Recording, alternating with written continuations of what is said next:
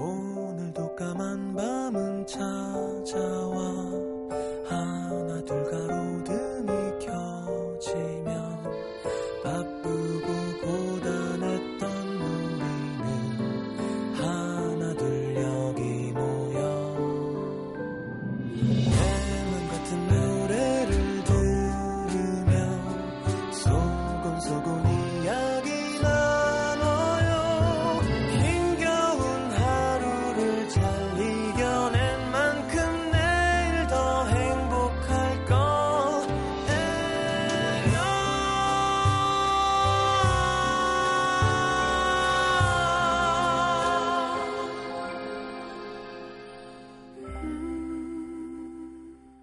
FM 음악 도시 성시경입니다.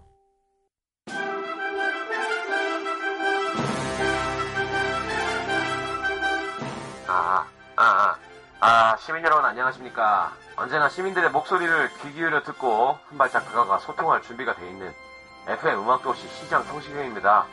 그간 저 댁내 가정, 직장, 학업, 연애 사업 모두 평안하셨는지요? 한줄 마무리하는 이 시간 미처 전하지 못한 소식, 아직 말 못한 고충, 고민 적극 경청해드리고 시장인 제가 네, 직접 한 분 한 분 두루 살피고 아픈 마음 매만져드리고 기쁜 마음 더 크게 나누어드리겠습니다. 시장과 시민이 함께 대화하는 시간. 시장과의 대화. 자, 시장과에 대해 함께 하겠습니다.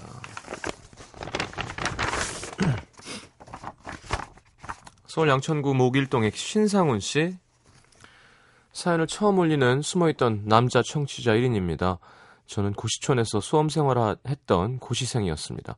시장님 푸른밤 할 때부터 들었는데 너가 선택한 게 답이야 정답은 없는 거니까 라는 시장님의 말을 듣고 시험 공부를 시작했고 싸울 땐 냉정해져야 돼 화를 내면 안 돼라는 말에 울컥해진 마음을 진정시키기도 했고 캐스커의 달의 뒤편과 곽정은님의 연애의 기술에서 저와 비슷한 처지에 있는 사연을 들을 때면 고시원에서 같이 무릎을 치기도 했고 눈물을 훌쩍이기도 했습니다. 지난주 고시촌을 떠나기 일주일 전인 그때도 음악도시를 열심히 듣고 있었죠. 평소엔 주말에 거의 못 들어서 대결 음식도시를 처음 듣게 됐는데 노 작가님과 이지 기자님 덕분에 정말 새로운 세계를 경험하게 됐습니다. 맛 묘사를 듣고 있는데 절로 물개 박수가 나오더라고요. 그래서 코너에서 소개해주신 집을 꼭 찾아가리라 다짐했는데 아, 그때 마침 대학 동기가 양꼬치를 먹으러 가자는 겁니다. 그때 떠오른 게 제3세기 요리편에 소개했던 그 우즈벡 레스토랑. 이현주 기자님이 아기 주먹만한 양고기가 겉은 바삭하고 속은 육즙으로 가득 차 있고 심지어 냄새가 안 난다. 그래서 이거다 싶었죠. 그래서 저는 음도를 따라 맛집 순례를 하기 위해 1번 양꼬치, 2번 필동이겠죠. 예, 해물 그거. 예. 그리고 어? 맞아요? 분식집 닭꼬치가 있었나? 그리고 마약 고기, 마약 고기, 음, 그래요. 저도 갔었습니다. 자, 이렇게 리스트를 작성하고 동기들 유진이, 선민이와 함께 동대문으로 향했습니다. 매일 같은 영역, 영역 에서만 밥을 먹어오던 처녀 총각들은 설레는 마음으로 양꼬치 집에 도착. 맛있더라고요. 양고기 스프 너무 따뜻했어요. 맥주도 흑맥주 느낌이 나는 6번, 어, 소맥 맛이 나는 9번까지 마셨고요. 그리고 자, 이제 고기 먹었으니까 깔끔하게 소주 하자. 필동에 있는 해물집으로 갔습니다. 사장님, 뭐 오늘 뭐가 좋아요? 뭐가 맛있을까요? 대충 먹어. 다 맛있어. 시크하지만 매력이 넘치는 사장님. 저는 모든 해물을 시키고 여기 온 이유를 친구들에게 설명했습니다. 라디오 듣는데 딱 내가 원하는 그런 술집이더라고. 귀로만 들으니까 상상력이 극에 달해서 안 먹고 있어도 같이 마시고 취하는 기분이랄까? 그래서 꼭 오고 싶었어. 시경이 형이 추천해줬다고. 그때 옆에서 듣고 있던 사장님께서 한마디 하시더라고요. 성시경이 너 왔다 갔어. 대박. 그렇게 떠들다가 내가 그 집을 갔었나? 어렸을 때 가본 것 같긴 한데요. 옆 테이블에 있던 커플이랑 눈이 마주쳤는데 자연스럽게 여자분이 말을 건네더라고요. 어, 저 음도 듣고 왔어요. 양꼬치는 먹고 오셨어요? 어머, 음도 시민이네요? 아니, 음도 듣고 왔다고 양꼬치를 먹고 그 집을 가는 코스는, 예, 본인이 정한 거잖아요. 하여튼 그렇게 음도 시민을 오프라인에서 만났습니다. 음, 그 여자분은 대결 음식 도시를 듣고 거의 찾아가 본다면서 앞으로 제가 어떻게 해야 할 메뉴도 추천해 줬는데요.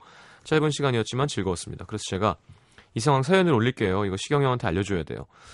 사진 아, 사진 찍고 건배하고 헤어졌습니다. 사연 올리기로 약속하고 즐거웠는지 엄청나게 소맥을 말아대는 친구들 덕분에 좀 힘들었지만 그래도 즐거운 시간이었습니다.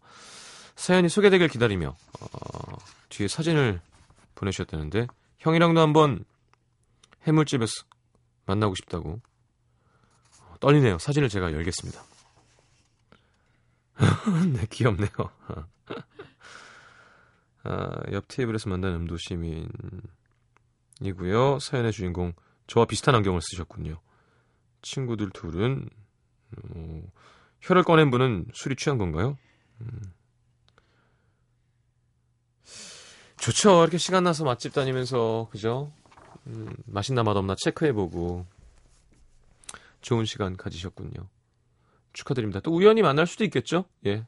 저도 요 소개된 집들 이렇게 시간 되면 찾아가려고 하는 편이거든요. 자, 김광석의 서른 즈음에 그리고 한동준의 너를 사랑해 듣겠습니다.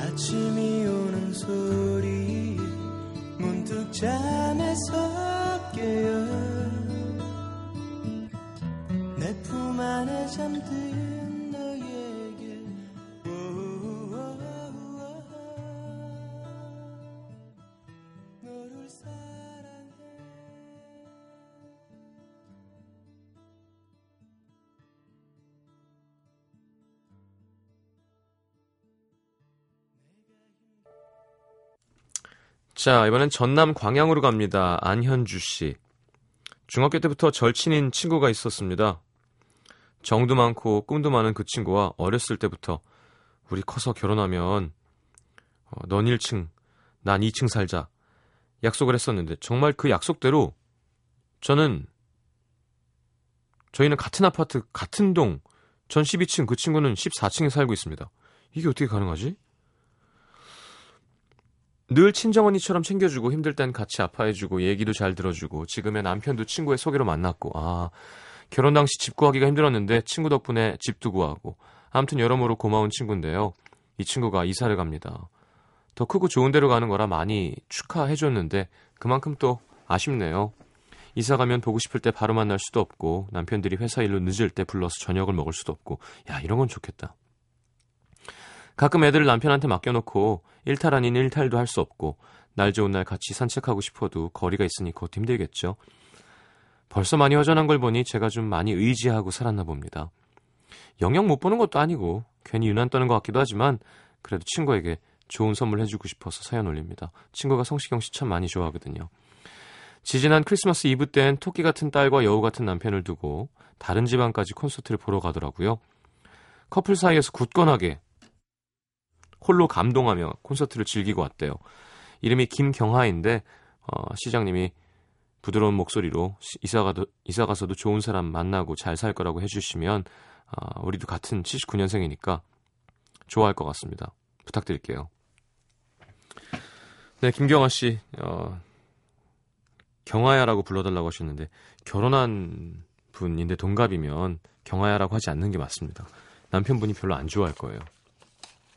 막 계속 경 경아야 결혼 생활은 행복하니? 막 계속. 자, 잘 사시고요. 음, 이런 연이 또 어디 있습니까? 노력하는 만큼 이어갈 수 있는 것 같아요. 그죠? 사람 인연은. 신청곡은 옛날에 우리가 열광했던 서태지와 아이들의 노래를 지금 열광하는 성시경 씨가 불러서 더더욱 좋은 너에게 하셨는데 그렇다면 서태지와 아이들의 너에게 그리고 성시경의 너에게를 두 곡을 이어드리겠습니다.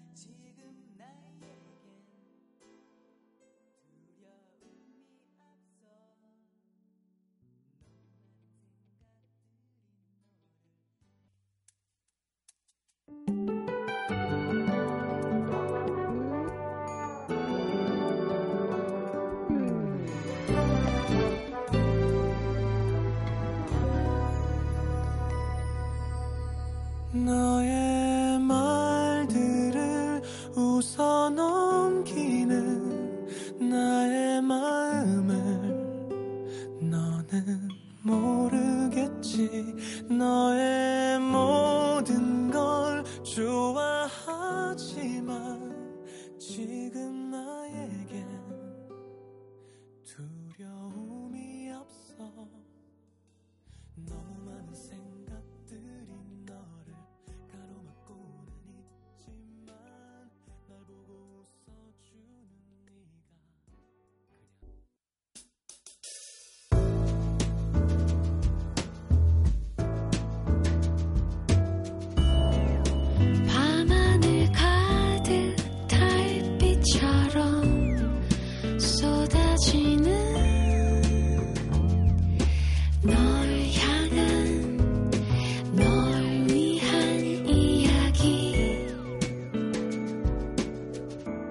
FM 음악도시 성시경입니다.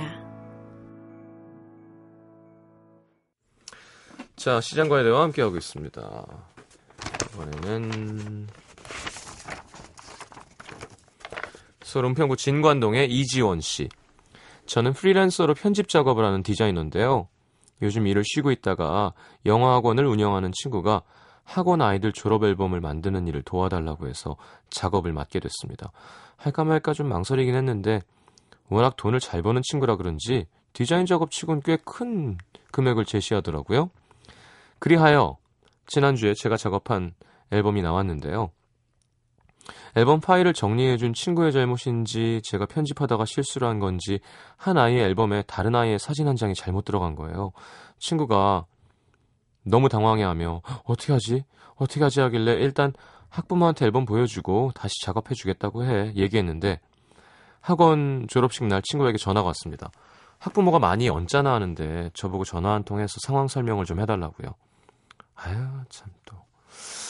그래서 전화번호를 받아서 전화를 드렸죠. 근데 다짜고짜 화를 내는 학부모 그럴 줄 알았어. 아니 도대체 사진을 어떻게 어떻게 보고 하셨길래 이렇게 잘못 들어간 건가요? 아, 예, 제 불찰입니다. 제가 다시 작업해서 드릴게요. 기분이 너무 나쁘네요.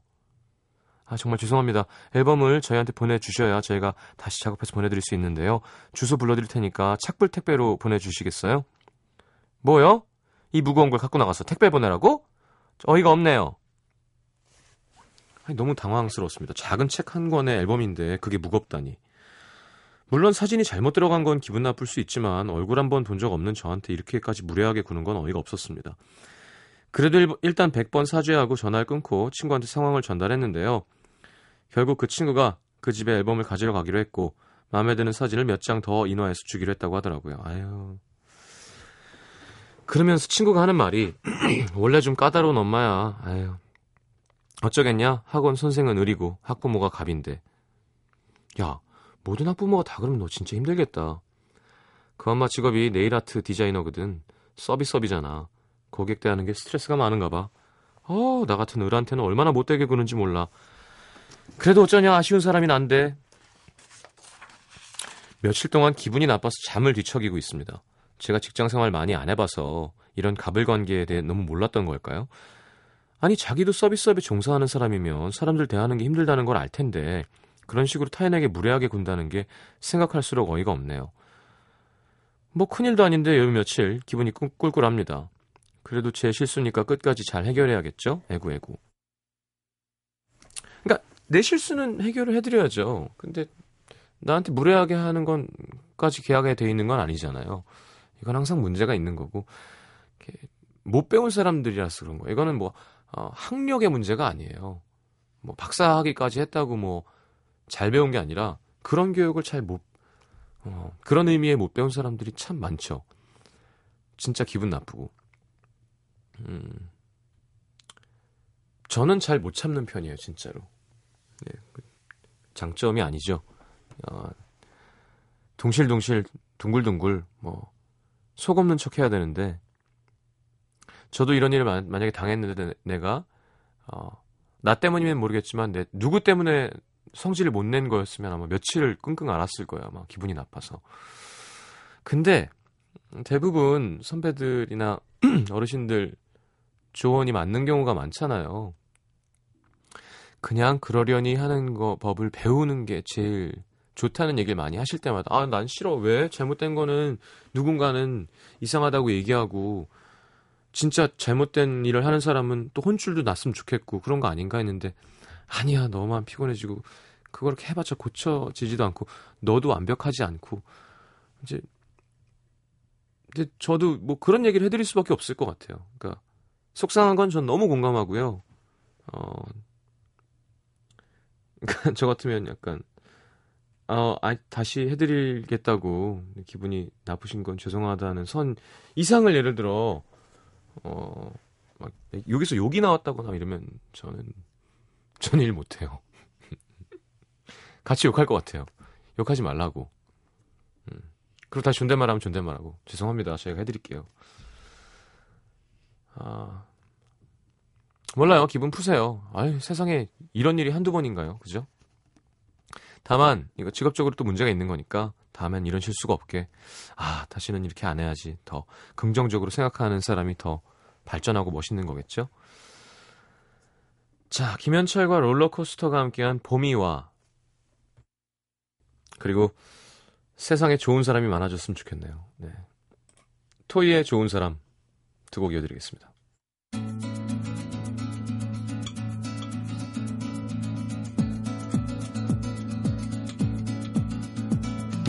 나는 잠이 와 오는 잠에 나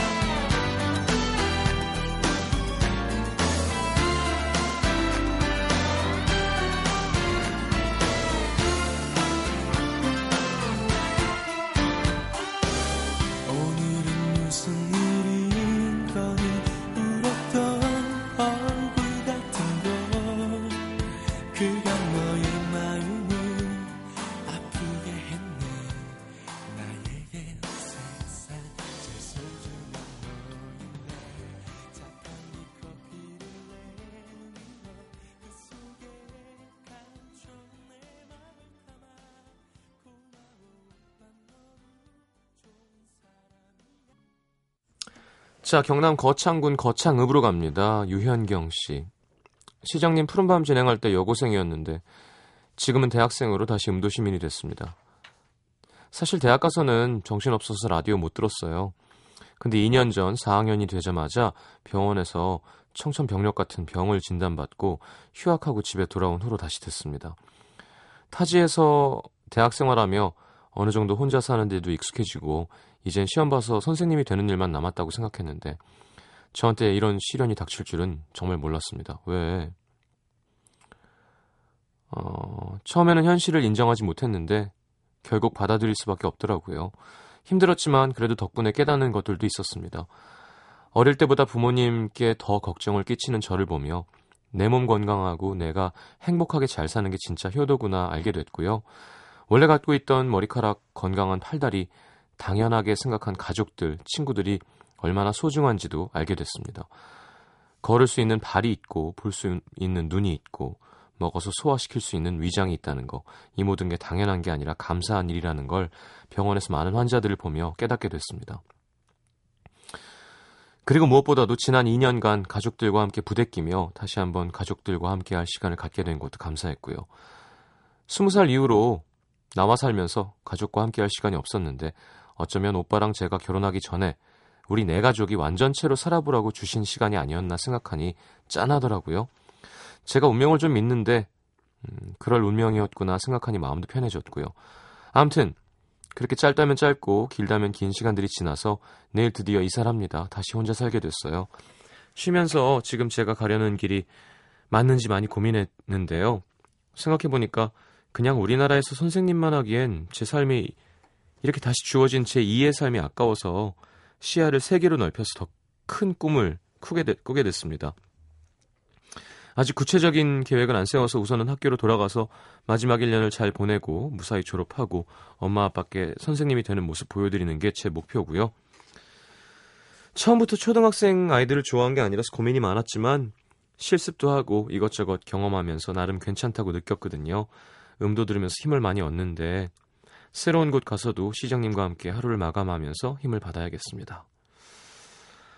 자, 신청곡은 자우림의 25, 21입니다. 저 이제 반 50, 25살 됐거든요. 어, 그래요. 건강을 회복하신 거라고 믿겠습니다. 네. 자, 어떤 노래를 이어드리면 좋을까요? 하림의 위로? 네. 자우림의 25, 21부터요.